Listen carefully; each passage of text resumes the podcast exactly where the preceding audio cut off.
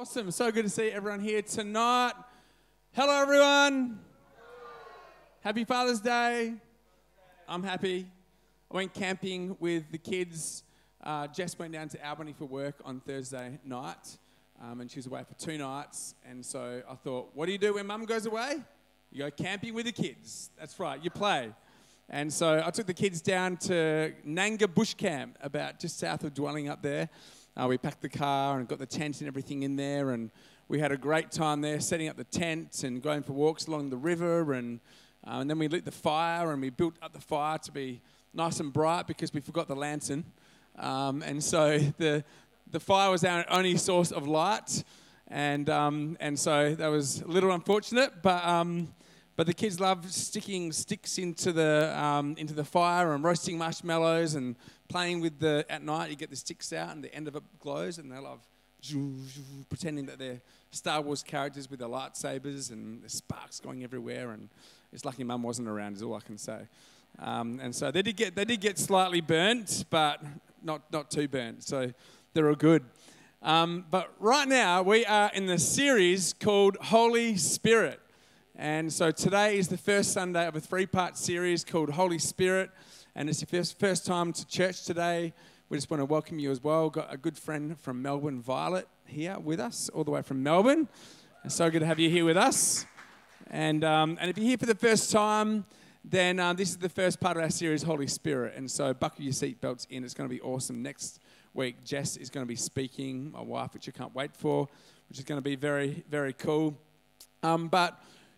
You know, there's something about a fire that attracts you, doesn't it? I mean, sitting around the campfire with my kids, we're just staring into this fire. It's something that just, just grabs your attention. And um, and we want to be a church that is on fire for God. We want to be a church that isn't just sort of stagnant. It's not a church that just stays still. But we want to be a church full of people that are on fire for God. We want to be a church that is like a city on a hill that shines brightly. In fact, the darker the world gets around us, we want to only shine even brighter than we have before. We want to be on fire. And fire is a, a bit of a word that the Bible uses to describe the Holy Spirit. And so it's what this series is all about. Um, maybe there's some of you here that have that are going, well, I don't know much about the Holy Spirit at all. Maybe like Courtney. It was such a good video, such a great story. Um, when he began to encounter God, maybe there's a lot of questions. You're going, well, who is the Holy Spirit? I don't, I don't know much about the Holy Spirit. It sounds a bit strange. Or maybe you're here and you're from different kinds of church backgrounds where you've been taught some pretty interesting things. And that's what we really want to address during this season right now. And um, and there's a scripture from Acts nineteen, verse one to two. It's not on the screen, but um, Paul actually goes to the city of Ephesus where there's some believers there. Just like this, it was a church plant that he planted and he went away from, from for a number of years, and he came back to visit them and to encourage them. And he asked them, have you been baptized? Have you been filled with the Holy Spirit? They've been baptized, which is, means they've been saved, John's baptism, water baptism. But he said, have you yet received the Holy Spirit? And they say, we didn't even know there was a Holy Spirit. And so maybe you're in that position tonight, and God really wants to speak to us over the next few weeks. And, and our heart is just to help you encounter more and more of the life-changing power of God in your life. Um, which is good. And so we are a Pentecostal church, um, and so we're not going to get too weird. We don't have any chandeliers here or anything like that, but we kind of want to dispel a few myths as well. Um, for me, my background when it comes to the Holy Spirit is I was actually raised in quite a conservative church. So uh, I grew up in a diet of Church of Christ churches and Baptist churches, as we moved around to country towns. And then finally we settled in a in Albany Baptist Church, which is, which is a great church, full of great families, but it was known to be on the more conservative side of things. And so although I learned all about the love of God, the love of God the Father, I learned all about what Jesus had done for me, God the Son. Um, as far as God the Holy Spirit was concerned, the third person of the Trinity, God the Father, God the Holy, God the Father, God the Son, God the Holy Spirit, three in one, three persons, one God. As far as the Holy Spirit con- was concerned, that was an area that was like a blind spot to me. I didn't hear much about healings. I didn't hear much about miracles or the gifts of the Holy Spirit. And so when I moved up to Perth to study, I began to be exposed to different churches around the place, and I began to open my mind a little bit more and to, to actually read my Bible a little bit more myself, and I began to discover some interesting things. Um, and actually I became friends with someone who was partially paralyzed. They had a stroke and they were partially paralyzed. They used to walk around with a walking stick, and one night they had an encounter with the Holy Spirit and they were miraculously healed. And their life was completely changed in one moment, in one encounter with the Holy Spirit. And so this began to get me interested, and over the course of time, I began to experience the reality of the power of the Holy Spirit in my own life. There are areas of my heart where I needed healing, deep healing from the Holy Spirit. I began to feel more alive on the inside. The gifts of the Holy Spirit began to rise up within me. And rather than being, if you use the fire analogy, a coal on the outside, I began to feel like I was actually carrying some of my own fire and setting other people alight as well. It gave me a new boldness, not to live in fear or intimidation. Let me tell you, I had a whole lot of fear of what other people thought of me. I was very insecure. But when the Holy Spirit comes, it gives you a new boldness and a new confidence to actually be who God's created you to be. Be authentic and open about your faith as well. Um, and for me, I began to experience God's love in a more tangible and profound way than I had done before. And so for me, what we want is for you to experience this as well. We know there's many different experiences when it comes to the Holy Spirit, but we want your faith to grow. We want you to have an encounter with the love of God. We want your giftings to come alive in God as well. And so tonight we're going to be just looking at a few key things. One, we're going to be looking at the nature of the Holy Spirit. What does the Bible say? How does the Bible describe the Holy Spirit? I can tell you, we could speak for months on this, but tonight is such a small snippet, a little, very small taste tester. We're going to be talking about the nature of the Holy Spirit and then the power of the Holy Spirit. What does the power of the Holy Spirit do for every single one of us? What access do we have when it comes to the power of the Holy Spirit in our lives? And so I'd love to begin by praying and asking God to come. I mean, the Holy Spirit is here with us here in this room. And I'd love all of us here to open up our heart and say, God, would you speak to me tonight? God, I'm hungry. I'll lean in tonight. I'm not going to sit back and just observe. Actually, what I'm going to do is lean in to what you want to say to me, Holy Spirit, tonight. And if you're watching and listening online as well, we just invite you to join me as I pray. Thank you, Lord. Lord God, we come to you tonight and we thank you that you love every single person here. Lord God, we thank you, God, that you are a limitless God. Lord, there's so much great depths of you to be explored and to be known and discovered in our life, God. And so we pray, Holy Spirit, would you just come in this moment? Would you come, Lord God? Would you teach us? Would you minister to us, Lord God? And would you lead us another step closer to you, Father God? I pray this in Jesus' name. And we all said, amen. Awesome. So, the nature of the Holy Spirit.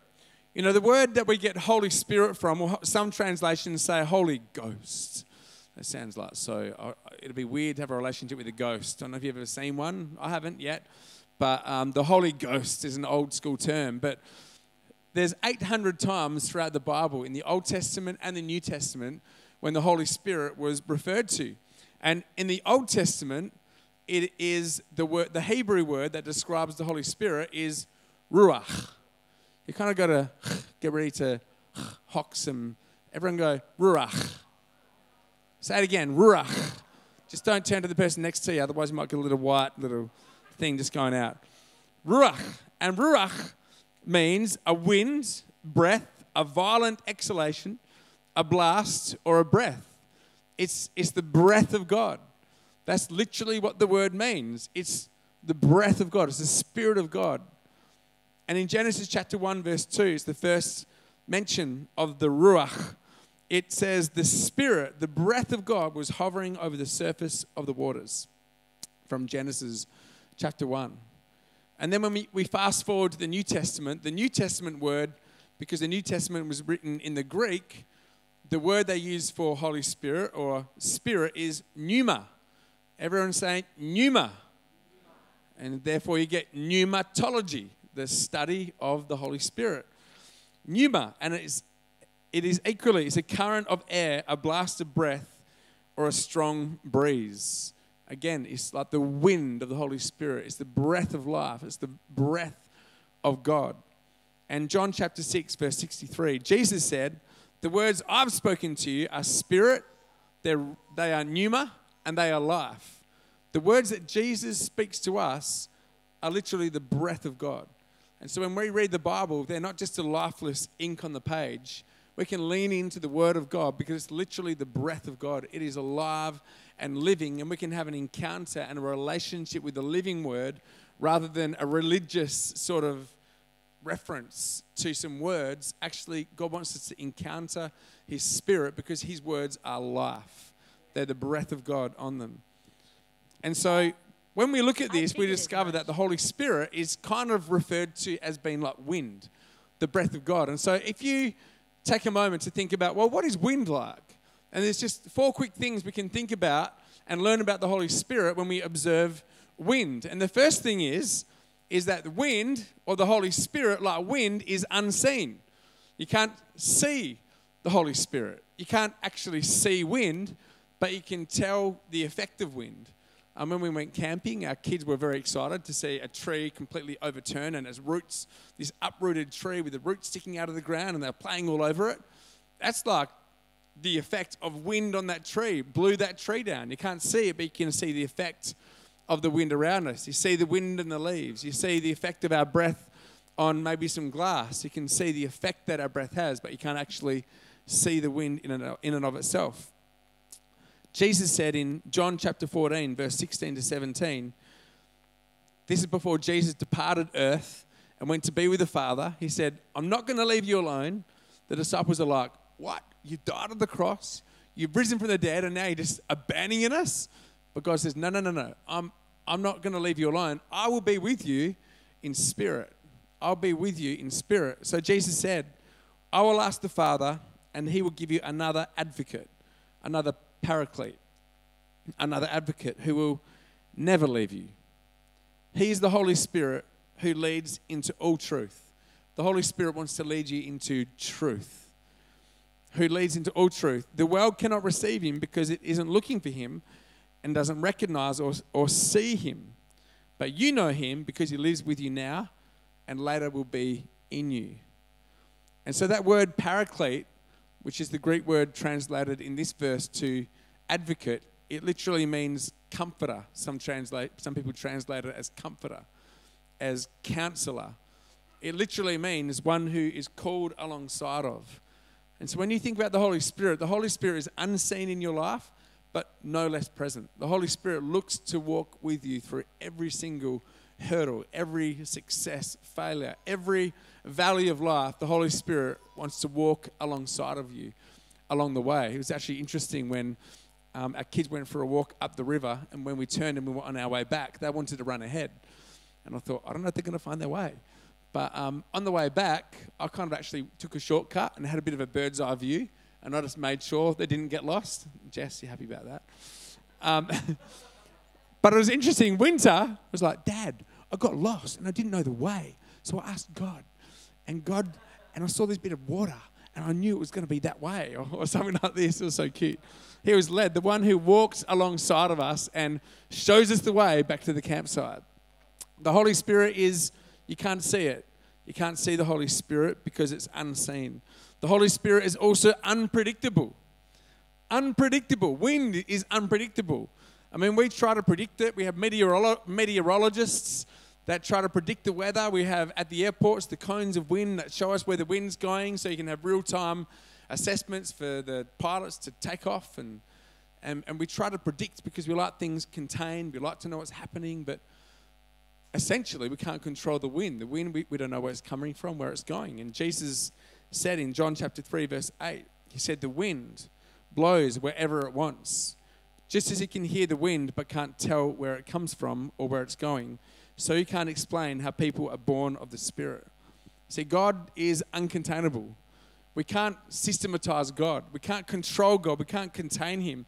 See, God doesn't want us to worship the system, but he wants us to follow the Spirit. Sometimes we're like, okay, God, thank you, Holy Spirit. I've got it all worked out now. I've got my theology all systematized. I don't need you now, Holy Spirit. I'll just take that now and I'll, I'll go on my merry old Christian walk. I'll, I've, I've got it. I get how to do church. I know how to do all the right things. It's a bit like Moses in the burning bush. You know, when Moses heard the voice of God, Moses actually delivered God's people out of slavery in Egypt. And it began with this this fearful man was was in the desert for forty years looking after his father-in-law's sheep. And God encountered this retired politician, if you like. And in one encounter, he, he came across a burning bush, and the Spirit of God spoke to Moses and called him, "Go, you're my chosen man, to deliver a nation out of the powerful Pharaoh, the most powerful army of the world." And so he had this dramatic encounter. And so he followed the voice of God and he went and did this. You know, sometimes we like to take one experience and then and then take that as a template to how God should move in the future. Imagine if Moses was like, the only time you're going to hear God's voice is if you have a burning bush. Imagine if we took that, we'd have all these bushes at the front of stage right here or something, and or you'd have one in your living room. You're like, just, just, just, just burn the bush, just burn it. It's like getting our matches out, trying to help God. And this is the only way He speaks to people is through a burning bush. But it happened once. God, once God spoke that way. The Holy Spirit is uncontainable. There was also a blind man who came to Jesus. He's like, oh, I've got it all worked out. You just need to like lay your hands on me right here. It's there. No, actually, this is the Holy. Just. Just lay your hands on me, Jesus, and heal me. He's blind. He knew he knew the system. But the Holy Spirit was like, no, I'm going to show it. I'm uncontainable and unpredictable. So what did he do? He just leant down. And we all practiced. Spat into the mud. Spat into the, into the dust. Made mud with his saliva. And then rubbed it on the blind man's eyes. And he's going, what happened to the hand-laying thing? All of a sudden I got spit in my eyes. But then he opened his eyes and he could see. And it was a miracle. And then, can you imagine us praying at the end of church? Any blind people, anyone want to be healed? So we've got some dust here. We're just going to be spitting into some dust, just rubbing. Where, where are you hurting? Where, where should I rub it? You're like, weird. The Holy Spirit is uncontainable. We try to systematize God and put Him into a box. But God, the Holy Spirit, is uncontainable. He's unpredictable. Um, the third thing is wind, like the Holy Spirit, is powerful. If you think about wind, wind... Through wind, we can actually generate electricity. Through wind, ships, mighty ships have sailed through huge storms. We look at the impact of wind, who topples this big mighty tree when we went camping. Wind through cyclones and typhoons and tornadoes can destroy whole suburbs. Wind is a powerful force. And the good news is for us is that the Holy Spirit is so powerful to do something in your life that is impossible for you to do on your own. You might be in a position where you, you just need an outside source. You need some outside help in your life. You need something so much more powerful than you are. You've come to the end of what you can do, and now you're in a good place. You're in a place where you can allow the Holy Spirit to do make a powerful move of God on your life.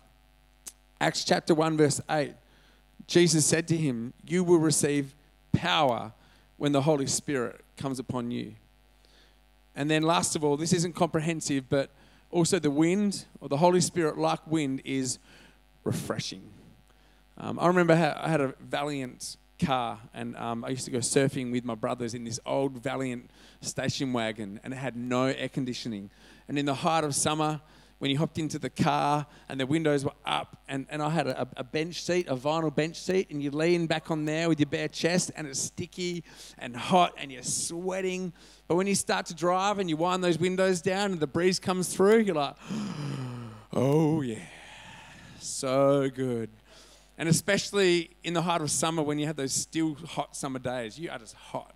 And then in the afternoon, that Fremantle doctor. For those that are watching, there's a there's there's a sea breeze that comes, kind of blows up from Fremantle across the rest of Perth in the afternoon, and uh, at the end of a still hot day, this refreshing Fremantle doctor, just to take all of our worries and cares away, just to, to just to melt the uh, the heat of the day away. This is what the Holy Spirit does, can bring a refreshing wind to our spirits, to refresh us on a dry and a parched season of our life or day of our life. This is what the Holy Spirit does. Acts chapter three, verse nineteen to twenty, it says, "Now repent of your sins, just change your mind about the direction that your life is heading in and begin to turn to God so that your sins may be wiped away, that your sins may be wiped away. And get this, then times of refreshment will come from the presence of the Lord. You know, that word refreshment, it literally means to breathe uh, easy again. Everyone just uh, exhale. It literally means to revive with fresh air. Maybe there's some areas that are a bit stale in your life. You know, that stale air, same thing. And you're a bit sort of just stale. You know, the Holy Spirit is never stale. The Holy Spirit always brings refreshment. That word also means to revive, literally revival. The Holy Spirit wants to revive you in your spirits, bring you alive, turn up the saturation in the color of your life. This is what the Holy Spirit does. And so there's just a few looks at the nature of the Holy Spirit. What is the Holy Spirit like? And now I just want to talk about three ways that the Holy Spirit also gives us power. Just like Jesus said, you will receive power when the Holy Spirit comes upon you. When you're filled with the Holy Spirit, you are filled with the power of God in your life. And three ways the Holy Spirit gives us power. The first way is to live righteously, to live right, to do what's right. I mean, it is hard sometimes, right?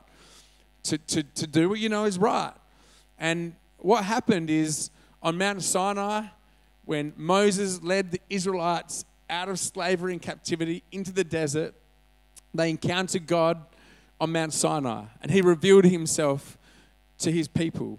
And so he came down, and, and, and Moses went to the top of the mountain and got the Ten Commandments written on tablets of stone.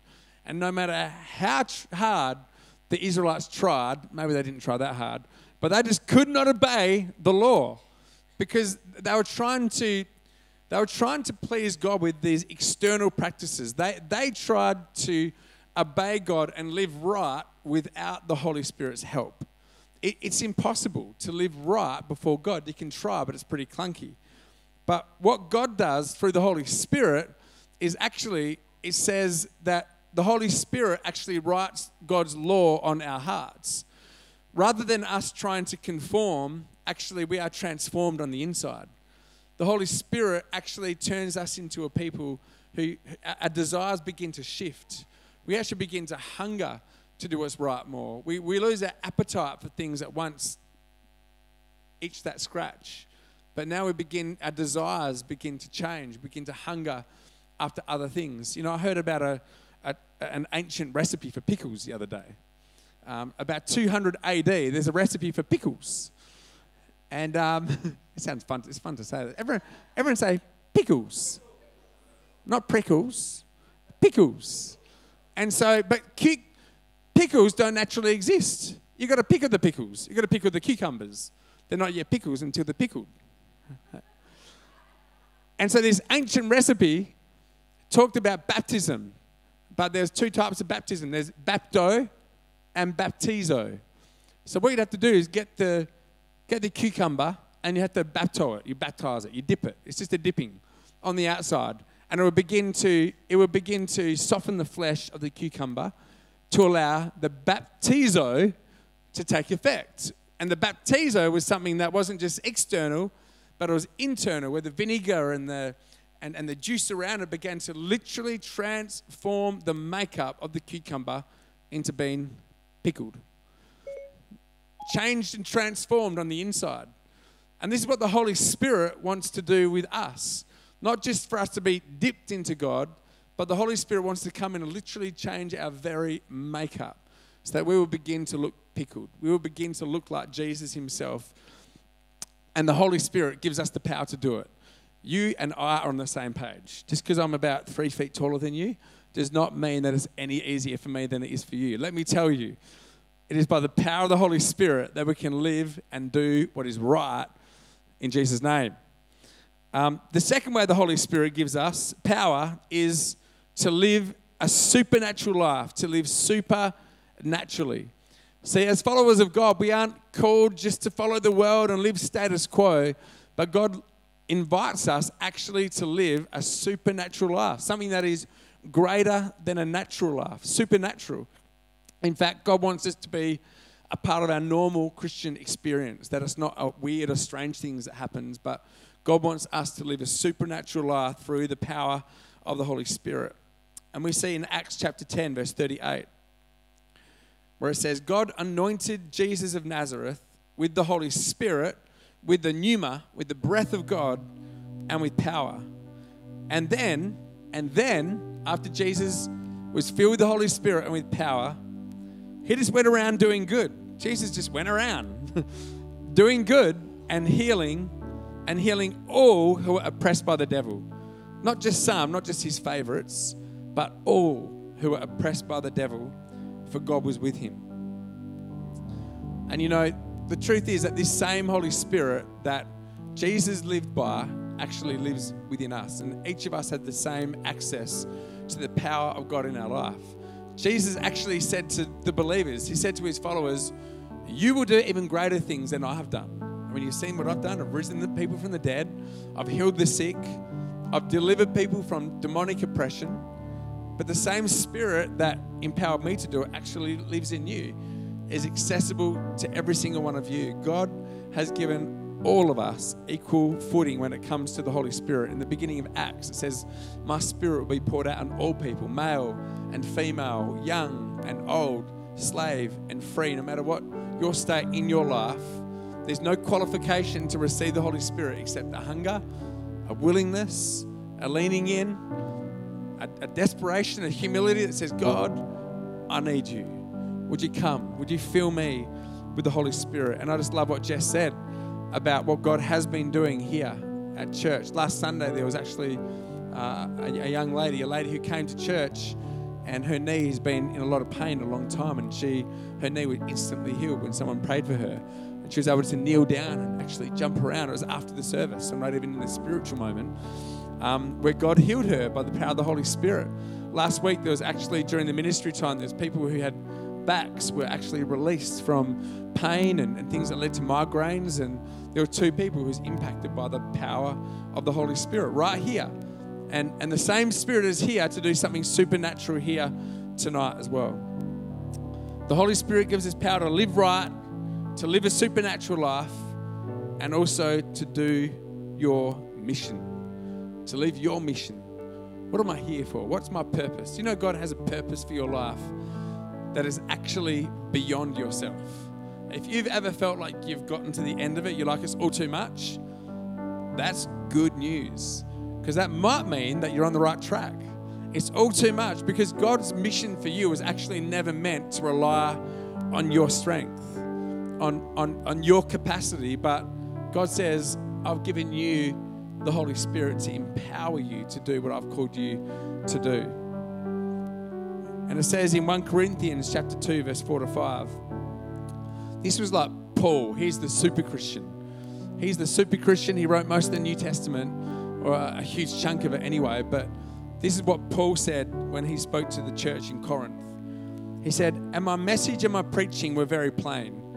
A little bit like how we preach here sometimes. We don't try to use too many long words, and I'm not that smart, by the way. Um, but, but we try to make it simple and plain. He said, my preaching was very plain. Rather than using clever and persuasive speech, speeches and PowerPoints and everything, I relied only on the power of the Holy Spirit.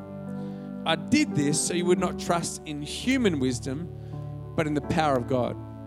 You know, God doesn't want us to lean on our wisdom, to lean on the wisdom that the world has to offer us, but God wants us to lean on the power of the Holy Spirit. He wants to tr- us to trust in Him, to find our source in Him, to find our wisdom from Him. He knows the way. He's got the bird's eye view. He sees you walking on the edge of the river.